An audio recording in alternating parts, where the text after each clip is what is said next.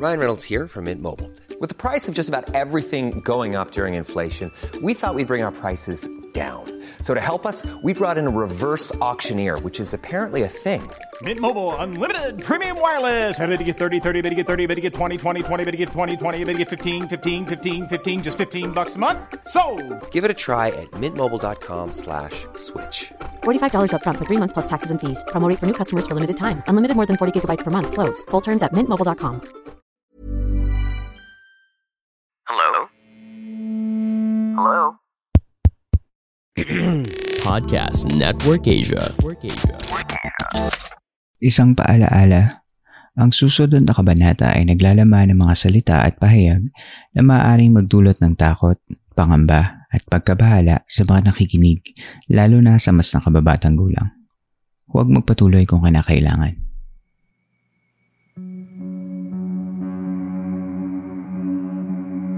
Ito ang mga kwentong bumuo ng ating nakaraan.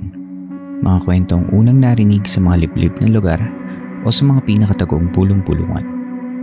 Dito ay pag-uusapan natin ang mga kwentong kapabalaghan at misteryo na humalaw sa kultura, kasaysayan at kamalayan nating mga Pilipino. Ang ating campsite ay isang safe space at bukas para sa lahat ng gustong makinig o kahit gusto mo lamang tumahimik at magpahinga. Ako po ang inyong campmaster at ito ang Philippine Campfire Stories. Ang episode natin ngayon ay bahagi pa rin ng month-long anniversary celebration ng Philippine Campfire Stories.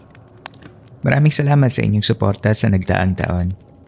Sana ay mahaba pa ang ating pagsasamahan dito sa ating munding campsite. Noong nakaraang linggo ay nilangoy natin ang mundo ng mga Serena kasama ang ating mga guest story masters na sina Yvette Tan, Carl Gaversa, Ian Santamaria at Carlo Vergara. Ngayong linggo, isang bagong guest story master ang sasama sa atin. At gagabayan namin kayo patungo sa mahiwaga at magulong mundo ng mga higante. Ang mga higante ay mga nilalang na madalas na ating nakikita sa mga kwento sa iba't ibang bahagi ng mundo. Ang nambuhalang si Atlas sa mitolohiya ng mga Griego ay inatasan ni Zeus upang pasanin ang buong kalangitan bilang kaparusahan. Sa bansang France at Spain ay may malalaki at mabuhok na mga nilalang na tinatawag na Yentil bago pa kumalat ang Kristyanismo. Sa bansang Japan ay pinagdiriwang ang Setsubun Festival sa pagsisimula ng panahon ng tagsibol at naghahagi sila ng fukumame o roasted soybeans upang iwaksi ang mga nilalang na tinatawag nilang Oni, isang uri ng yokai o demonyo na sinasabing malaki ang tindig at kulay pula ang balat. Ang pinakaunang memoryang natatandaan ko tungkol sa mga higante ay mula sa pop culture. Noong bata ako ay nakapanood ako ng isang Tagalog fantasy film na pinamagatang Feel na Feel. Ito ay nilabas noong 1990 kung saan ang batang kambal na sina Mambo at Jumbo na siyang bida ng pelikula ay pumasok sa kastilyo ng isang masungit na higanteng nagngangalang Oblak. Natatandaan ko pa noon na takot na takot ako kay Oblak dahil sa laki nito at sinugod nito ang bayan ng mga tao upang hanapin ang ninakaw na kayamanan mula sa kanya. Simula noon, natimo na sa utak ko ang magkahalong takot at mangha sa mga nilalang na dambuhala at napaisip na din ako kung totoo nga ba ang mga higante. Sa haba ng kasaysayan ng konseptong ito, hindi natin may iiwasang tanungin kung minsan nga ba ay may mga higanteng nilalang na ubod ng laki at lakas na lumakad kasama natin noong unang panahon isa sa mga pinakalumang aklat ng ating panahon ay ang Biblia ng mga Kristiyano. Sino ba sa atin ang hindi nakarinig ng kwento kung paanong natalo ng isang binatang nagngangalang David mula sa Israel ang isang higanteng palisteyong mandirigma na si Goliath. Gamit ang isang tirador at ang bato mula sa kanilang batis, pinukol ni David ang higanteng si Goliath na siya nitong kinamatay. Gamit ang espada ng kalaban, pinutol ni David ang ulo ng nasawing si Goliath na siyang ipinagbunyi ng mga Israelitas. Kung iyong sisiya sa atin, napakaraming usapin tungkol kay Goliath. Sino nga ba siya? At kung hindi totoo ang mga higante ay bakit naroon siya sa Biblia? Nagsaliksik ako tungkol sa mga higante na nabanggit sa Biblia. Sa parehong kwento ng digmaan sa pagitan ng Palesteo at Israelitas, nabanggit sa librong Samuel, Kabanata 21, talatang 15 hanggang 22, na may mga kasama pa si Goliath na mga kapwa niya higante. Si Saf, Lami, Ishbebenob at isa pang di na pangalan ng mandirigma. Nabigyang diin ang kanilang mga katangi-tanging tindig at ang laki at bigat ng kanilang mga sandata at kalasag. Ang isa sa kanila ay nabanggit pang may sobrang daliri sa kamay at paa. Pero saan nga ba galing ang lahi ng mga higanteng ito? Sa New International Version ng Biblia, makikita sa libro ng Genesis, Kabanata 6 at talata 1 hanggang 4 ang mga salitang When human beings began to increase in number on the earth, and daughters were born to them, the sons of God saw the daughters of humans were beautiful, and they married any of them they chose. Then the Lord said, My spirit will not contend with humans forever, for they are mortal. Their days will be 120 years. The Nephilim were on earth in those days, and also afterward, when the sons of God went to the daughters of humans and had children by them. They were the heroes of old, men of renown. Sa dami ng interpretasyon ng kwentong ito, may ibang nagsasabing ang mga sinasabing anak ng Diyos ay mga anghel na nahulog mula sa kalangitan o fallen angels. O yung iba naman ay mga makapangyarihang nilalang na maihahalin tulad sa gods ng Roman or Greek mythology. Ang kanilang mga supling mula sa mga mortal na babae ay mga tinatawag na Nephilim, mga bagong lahi ng nilalang na may angking ekstraordinaryong lakas at laki ng katawan. Minsan, sila ay inihahalin tulad sa mga demigods o mga kalahating tao at kalahating Diyos. Hindi lang ang mga Nephilims ang makikitang lupo ng mga higante sa Biblia. Nariyan ang mga Anakim, Emim, Zamzumim, at ang huli ay ang mga Rephaim. Si Goliath ay masasabing kabilang sa mga Rephaim.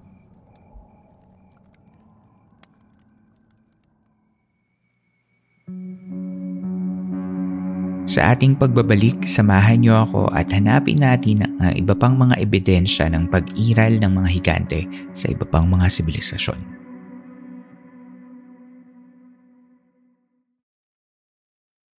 Di ba pag magkakasama tayo, nagkakwentuhan dito sa campsite, parang nakaka-relax. Minsan may kwentong nakakatakot, tapos lalagyan pa ng mga editors ng podcast natin ng mga special effects. Ayan, kulog na tuloy. Pero alam mong perfect katandem ng pakikinig ng podcast kapag umuulan? Hmm, yung mainit na kape.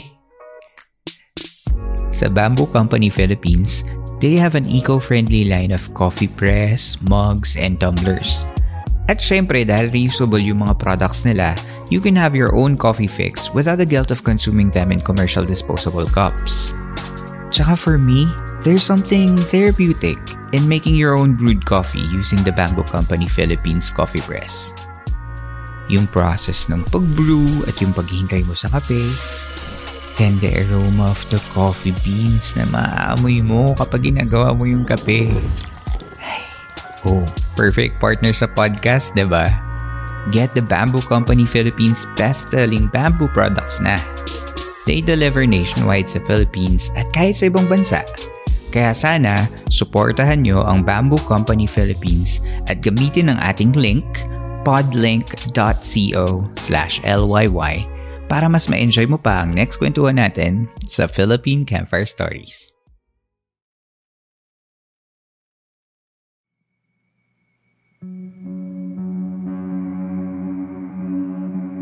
Sa pagpapatuloy ng Philippine Campfire Stories,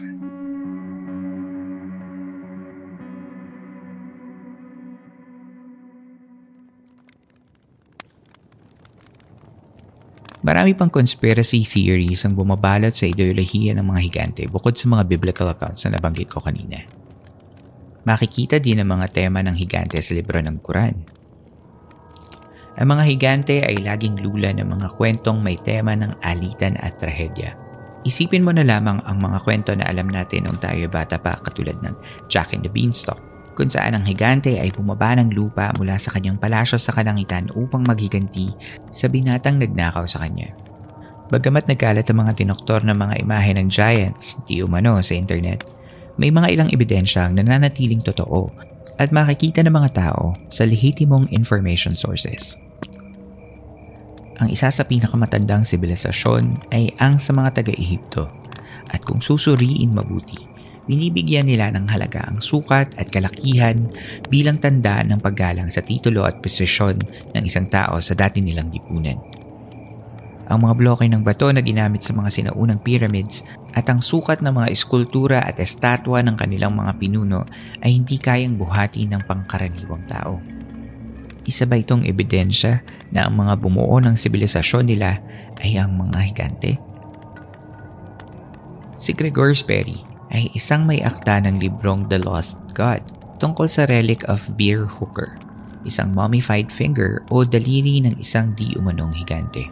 Ang problema sa storya na ito ay hindi makita ang totoong source sa isang German newspaper. Di umano ay nakuha ito ng isang tomb raider sa Egypt at ipinakita kay Sperry para kunan ng larawan noong 1988. Ngunit hindi na makita ang nasabing tomb raider at ang giant finger. Sa Egypt ay may larawan mula sa mga sinaunang hari at reyna na maglalarawan ng mga malalaking tao na pinagsisilbihan ng mga maliliit na alipin o di naman kaya ay may mga higanting tao na tinitingnan ang gawain ng mga mas maliliit na tao. Isang halimbawa ay ang larawan ni Tahotep at Akdihotep kung saan ay makikita silang nakatayo habang ang mga mamamayan sa paligid nila ay gumagawa ng kanil-kanilang trabaho. Ang taas ng mga higanting ito ay humigit kumulang labing walong talampakan. Maaring sabihin na ang pagpapakita ng sukat ng mga pinuno sa mga larawan ay bilang tanda ng kanilang posisyon sa lipunan. Ngunit mayroon ding mga larawan kung saan ang mga ordinaryong posisyon na hindi sing taas ng mga hari at reyna ay makikita pa din bilang mga higante. Mailan pa nga na ang mismong mga alipin ay kasing laki ng mga hari at reyna. Isang ministro si Rekmire sa lumang Ehipto ngunit may mga kasulatan tungkol sa kanya at sa kanyang asawa na makikita sa larawan na nasa Louvre Museum na may iba-ibang sukat ang mga alipin bukod sa mga normal na mga tao. Isa pang conspiracy theory ay ang mga sinaunang lahi ng mga higante ay mga extraterrestrials na minsan nang lumakad sa ating mundo. Dito ko na rin ipapasok ang ideya na ang mga ibang klase ng higante sa paranormal world folklore at mythology gaya ng Sasquatch o Bigfoot ay maaari daw parte ng teoryang ito. Isang nakamamanghang ideya ang isipin na may lahi ng mga higante ang minsang lumakad at nakipamuhay kasama ang mga tao noon. Ngunit nasaan na kaya sila ngayon? Ang ating unang story master na si Yvette Tan award-winning author ng librong Waking the Dead, ay natanong ko din tungkol sa mga higante. Narito ang sabi ni Yvette.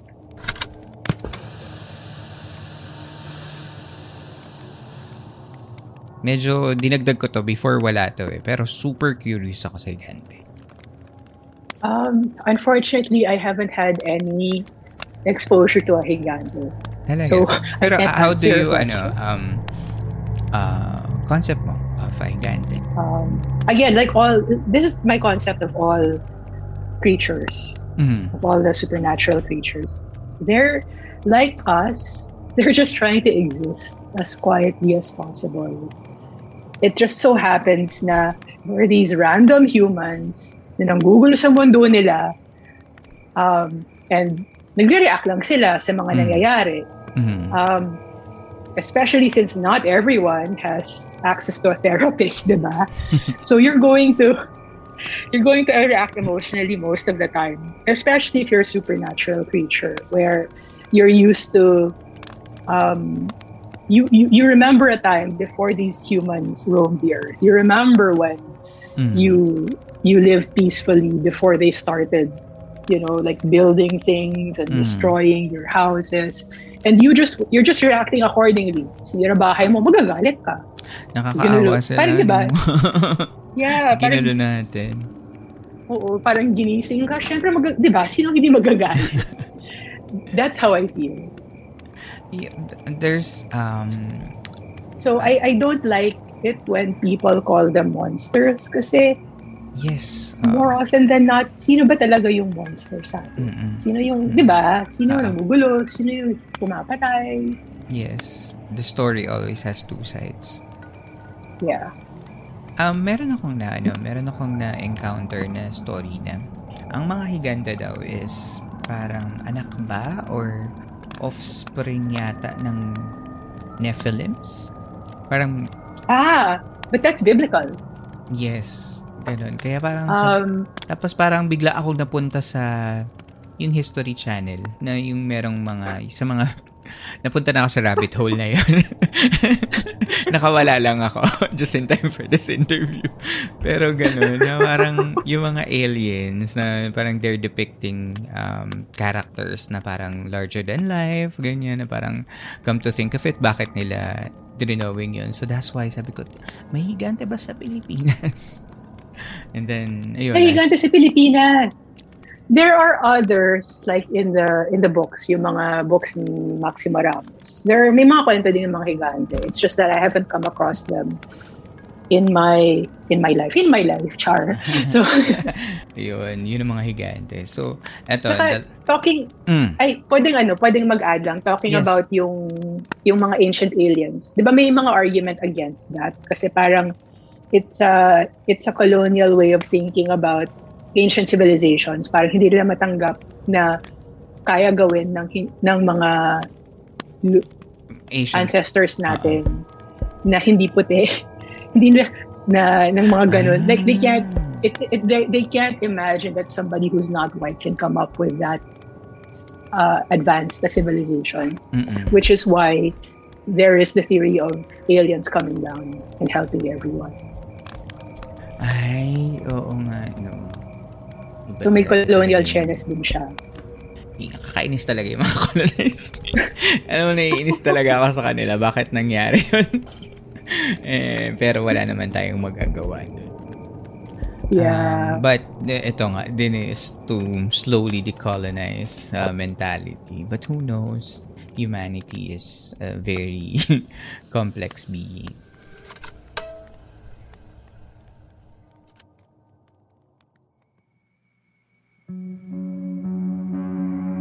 Sa ating pagbabalik, samahan niyo ako at hanapin ang iba pang mga ebidensya ng pag-iral ng mga higante sa iba pang mga sibilisasyon.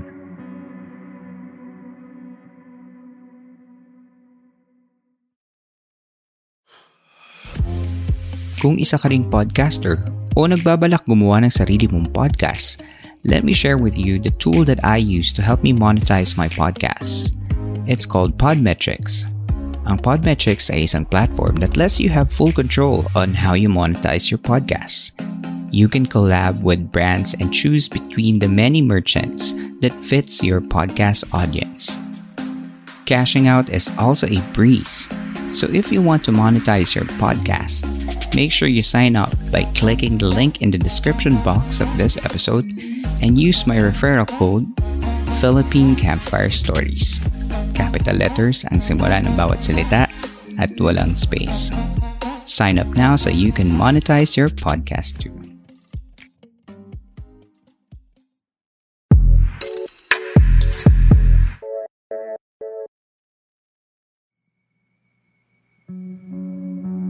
Sa pagpapatuloy ng Philippine Campfire Stories.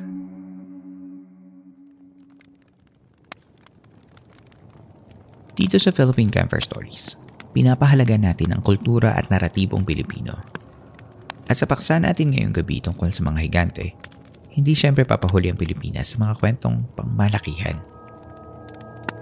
Ayon nga sa nasabi ni Storymaster Yvette kanina, ang manunulat na si Maximo Ramos ay naglabas ng listahan ng mga masasabing higante mula sa mga kwento sa Pilipinas.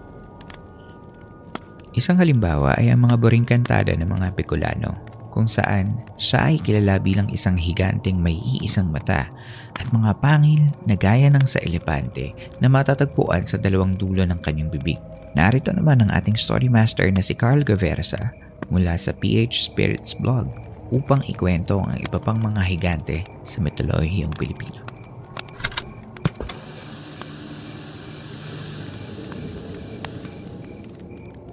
Okay, so the next uh, uh, the next character is the Higante. Anong concept mo ng mga Higante? So, in my research, I split the Higante into two tra- two kinds. Mm-hmm. Isa yung primordial Higante. So, yung primordial Higante, they're the ones who help with the creation of the world for the islands of the Philippines. So, one of them is the Ilocano Anyangalo. He was uh, ordered to by the Great Spirit to uh, make the world and the earth. So like the rivers, uh, he put them into creation, ganun. Mm-hmm. Anyangalo and his wife Ang Liao Mm-hmm. uh, fought. Uh, they they were both taller than the highest mountain, so they were charged with the creation of geographical creatures in and around Ilocos. Mm-hmm. And the other kind of higante I have is the mundane higante. So the mundane higante, it's just like uh, they're very stupid. Like you can trick them. Mhm. Um, they're like bigger than a man but shorter than a mountain. Okay. Yeah. Meron ba tayo? Meron kang na, man, na research na ganong klaseng story ng mga mundane Higante? Yeah. Um, there's the there's uh, Bekat from the Isneg. She's a female giant, and a lot of the time, the mundane Higante want to eat humans. They're cannibals. They like the taste of human meat. So for Bekat, she's dim-witted, but and she can be fooled even by children. Her story is she met her end when she accidentally cut off one of her legs at the knee with an axe uh, because she was trying to cut down a tree where uh, children that she was going to eat uh, were climbed up and uh, took refuge from her. And, Nice. and like the more famous like uh, mundane higante that I have is like the bungisngis. So the, the Cyclops. the one I yeah yeah the cyclops the one eyed giant that's always laughing Yes. so he's very easy to, trick and confuse and his favorite food is uh, kalabaw ang ang pag nababanggit ang bongis-ngis, nakukyutan ako. Kasi siguro just the fact na tumatawa siya. Pero and, I'm, I'm sure matataka ko pag nakakita ko ng one-eyed giant. Taga saan ang bongis-ngis? uh, Tagalog but he's Hmm. also known in Davao as the Mahentoy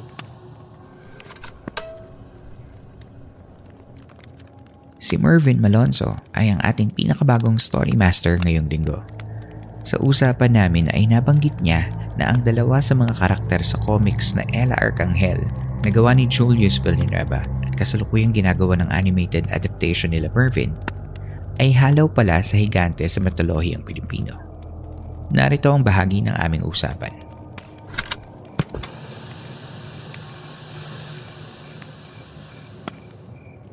Ah, well, si Pangil pala, da, kaya ko na is na mag... Kasi, yung ginagawa ni Julius pala dito sa sa Ella, yung mga creatures niya base sa Philippine mythology. So, pero sobrang tinitwist niya na parang yeah, hindi actually sa book nga hindi nga niya pinapangalanan. Yung Tiyanak, hindi tinatawag ng Tiyanak. Yung Kapre, hindi tinatawag ng Kapre. So, itong si Pangil, siya yung parang yung bungis-ngis na creature. Pero ang ginawa niya, kasi yung bungis-ngis Cyclops eh, ba matama Ah, isang mata. ginawa ni Julius, yung, bibig lang yung mukha niya. Pero parang sa unang tingin, akala mo mata kasi parang yung Mhm. shape niya, parang. So parang ganun yung gusto ko. Parang eyeball. Oo, ganun yung bali niya sa mga creatures na gustong gusto ko. Tapos, Ah, bungis-ngis Ah. pala si Pangil. Okay. yes, oh, kasi kaya siya laging mata. Parang yung yung sound niya. Lagi siyang tumatawa. Taw, tawa yung kanyang ano, yung sound. So, yun, yun nga, yun nga yung maganda kasi hindi siya obvious. Pero pagka nalaman mo, ah, okay, so yun pala yun. So, yung, Hindi ko alam. may Ano ba? oh, di ba, hindi, Amazing. hindi siya, hindi siya talaga obvious. Ang galing ni Tapos Julius ah. Oo, oo. So, mahilig kasi siya sa mga ganun, mga dinosaurs eh. So, ganun yan. Tapos yung may kapre din siya na creature na ah, nakita mo na din, pero hindi mo alam na yung kapre pala yung basihan. Meron? Kaya, kaya mo bang halaan? yung si. Hilagyo. Si Hilagyo, Ay. talaga, kasi nag di ba ang kapre malaki, sobrang pinakamalaking uh, Oo, parang giant. giant. na creature na may nag-glow. So yun, Oo. parang ginawa niya ng twist na parang, okay, sumagawa ko ng malaki, ito, pinakamalaking creature na lang. Ala, Kasi sa akala mga- ko God's laman talaga yun. Hmm, hindi, hindi, hindi siya necessarily malaman kung, kung ano talaga yung pinagalingan. Pero, di ba, parang nag-iisip siya ng mga, kasi hindi din siya talaga, ano eh, parang gumagawa siya, ba, parang sobrang surface lang yung gina, kinukuha niya dun sa mythology. Oo. Yung yung- yung usual ginagawa niya mythology. sa kanya. Ginagawa na talagang sa kanya. So, yun yung gusto kong take ng mga, ta, na, yun yung gusto kong pag-take ng mga tao, sa, ng mga authors sa sa mythology, yung hindi lang basta i-repeat lang yung nakasulat. Gagawin mo, gusto ko, gusto ko yung maging sa'yo din yung, yung creature. So, yun Mm. yung gusto kong ginagawa ng genius. Ah, okay, okay. Para sa mga readers, yung mga, ay, non-readers, yung um, si Pangil, Pangil is, yun nga, isa siya sa mga creatures na nung una naghahasik siya ng mga kung ano-anong kagagawan dun sa barangay Masikap sa world ni Ella. Tapos yun nga, na, na-meet niya si Ella. So yun, nagkaroon sila ng parang relationship na um, meron silang ah, parang naging alliance in sort na, pero ayoko muna sana sabihin dahil spoiler. Mhm. Um, Ah. Pero yung itsura niya, ayun, para siyang um, humanoid creature pero yung ulo nga lang niya is is a mouth full of uh, fangs.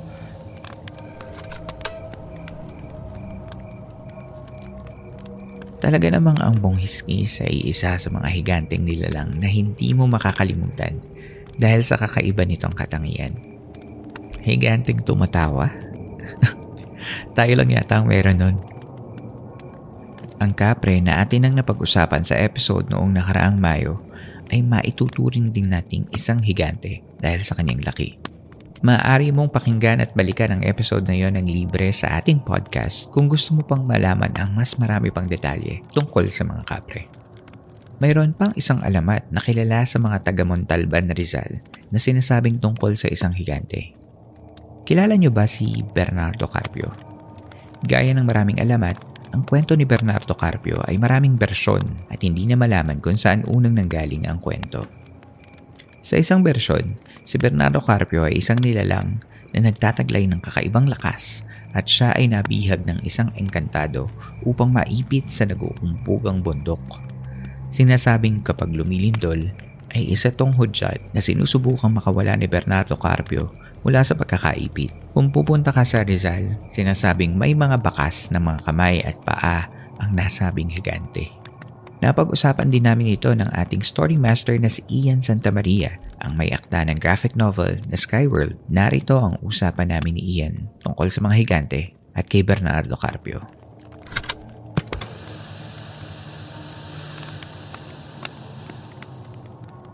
Okay. So the next character is, may hinabol ko lang to nung original send ko, wala to eh. Higante. Ano ang konsepto mo ng mga higante? Well, originally, ang higante na akala ko is mga kapre, these giant guys sa mga puno.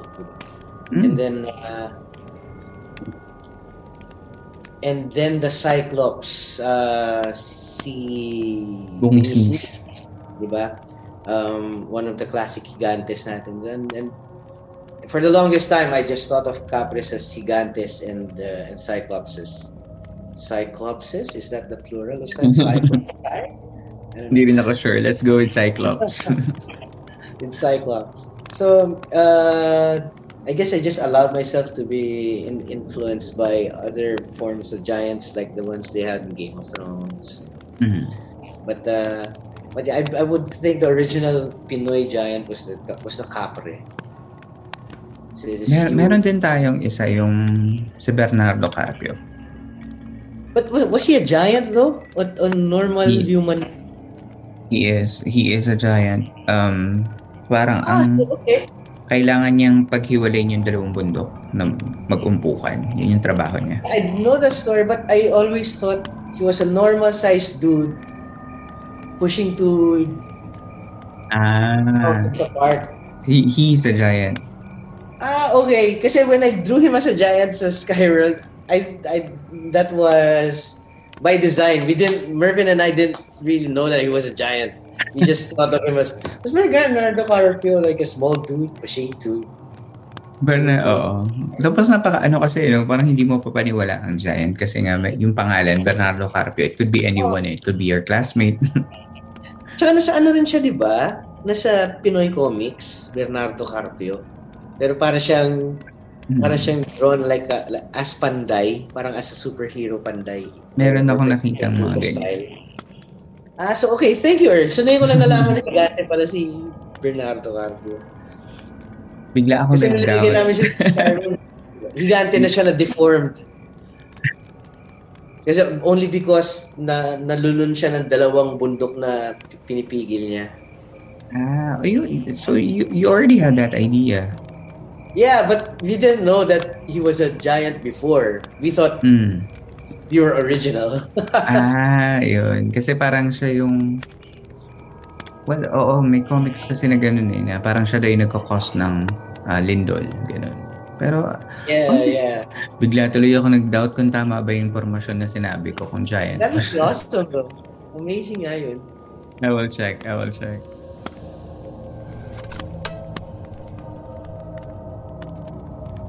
Kung ang Montalban ay may Bernardo Carpio, ang Angono naman ay kilala sa kanilang pagdiriwang ng Higantes Festival. Dito ay daan-daang mga higanteng paper mache o mga effigy ng kilalang mga personalidad ang ipinaparada sa buong nayon. Ito ay nagsimula noong bago matapos ng 1800s nang ang mga magsasaka sa mga hasyenda ng Angono ay nagprotesta laban sa mga asyenderos na nagmamalupit sa kanila. Isang pag-aaral ang ginawa ng isang propesor na nagngangalang si James Owen sa Ginsin na ang Higantes Festival ay maaaring patukoy kay Karyas Tangkad, isang malaking lalaking katiwala sa mga asyenda noong araw. Ang mga magsasaka ay gustong makabawi sa pagmamalupit ni Karyas Tangkad kaya nabuo ang pagdiriwang dahil sa salitang higanti.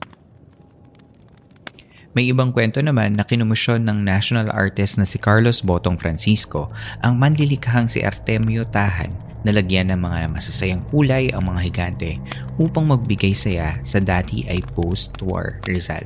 Ang ating story master na si Carlo Vergara, premyadong manunulat ay nagbahagi sa akin ng kanyang mga alaala tungkol sa Higantes Festival.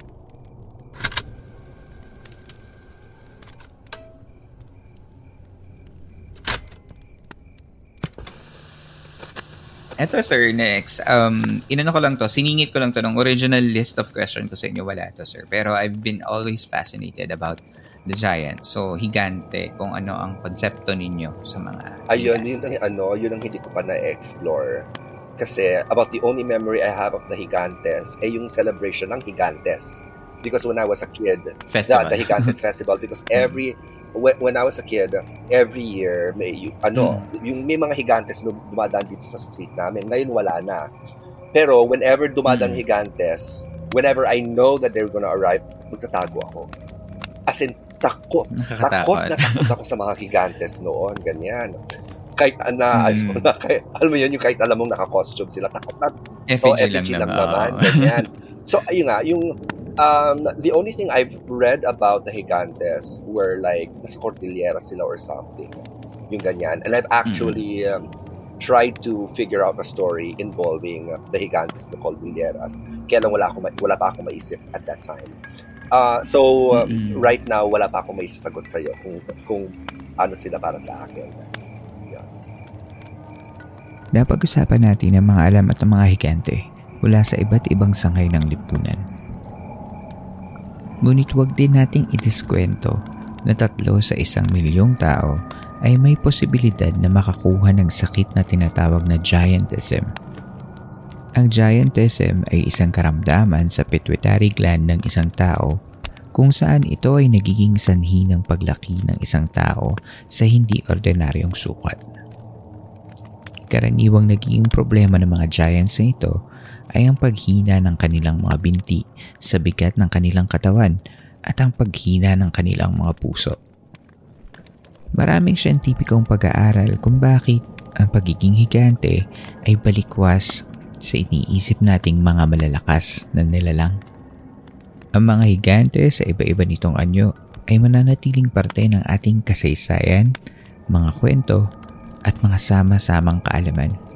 Kung sila man ay naging parte ng ating nakaraan, o isang lihim na lahi ng mahihiwagang nilalang? Yan ay isang tanong na lang na hindi pa natin masasagot sa ngayon. Salamat muli sa ating mga guest story masters sa pagsama sa akin ngayong linggo. Ang episode na ito ay bahagi pa rin ng month-long celebration ng ating anibersaryo dito sa podcast.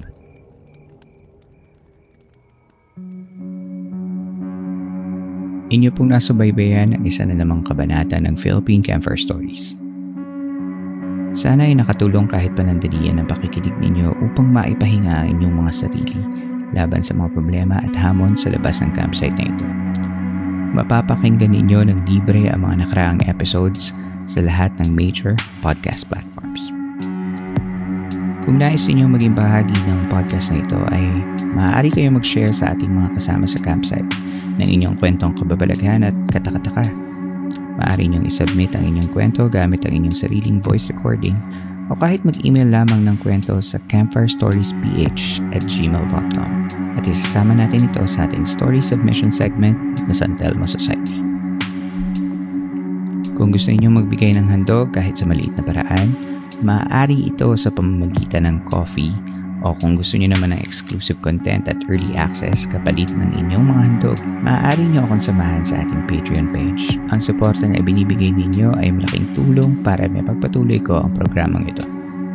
Maaari niyo ring i-follow at i-like ang ating mga social media accounts sa Twitter at CampfireStoryPH, Instagram at CampfireStoriesPH, at sa Facebook page na Philippine Campfire Stories.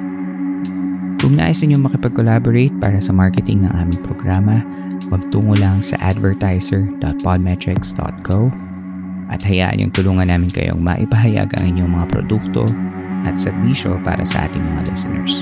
Nais kong tulungan ng mga tatak at produktong Pilipino dahil naniniwala ako na gaya ng mga kwento natin sa Philippine Cover Stories, mahusay ang tataklokan. Muli, maraming maraming salamat po sa pakikinig Happy anniversary sa ating lahat. Hanggang dito na lamang po tayo ngayong gabi at hanggang sa susunod nating kwentuhan.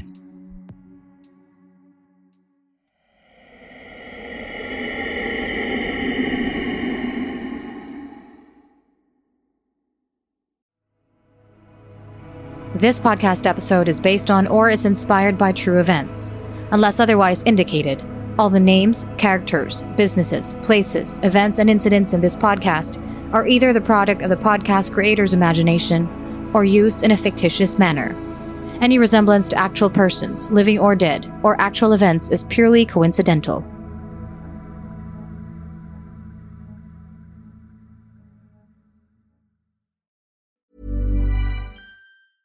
Even when we're on a budget, we still deserve nice things.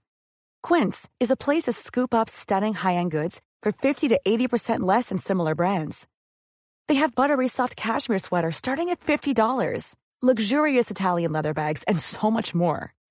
Plus, Quince only works with factories that use safe, ethical, and responsible manufacturing. Get the high-end goods you'll love without the high price tag with Quince.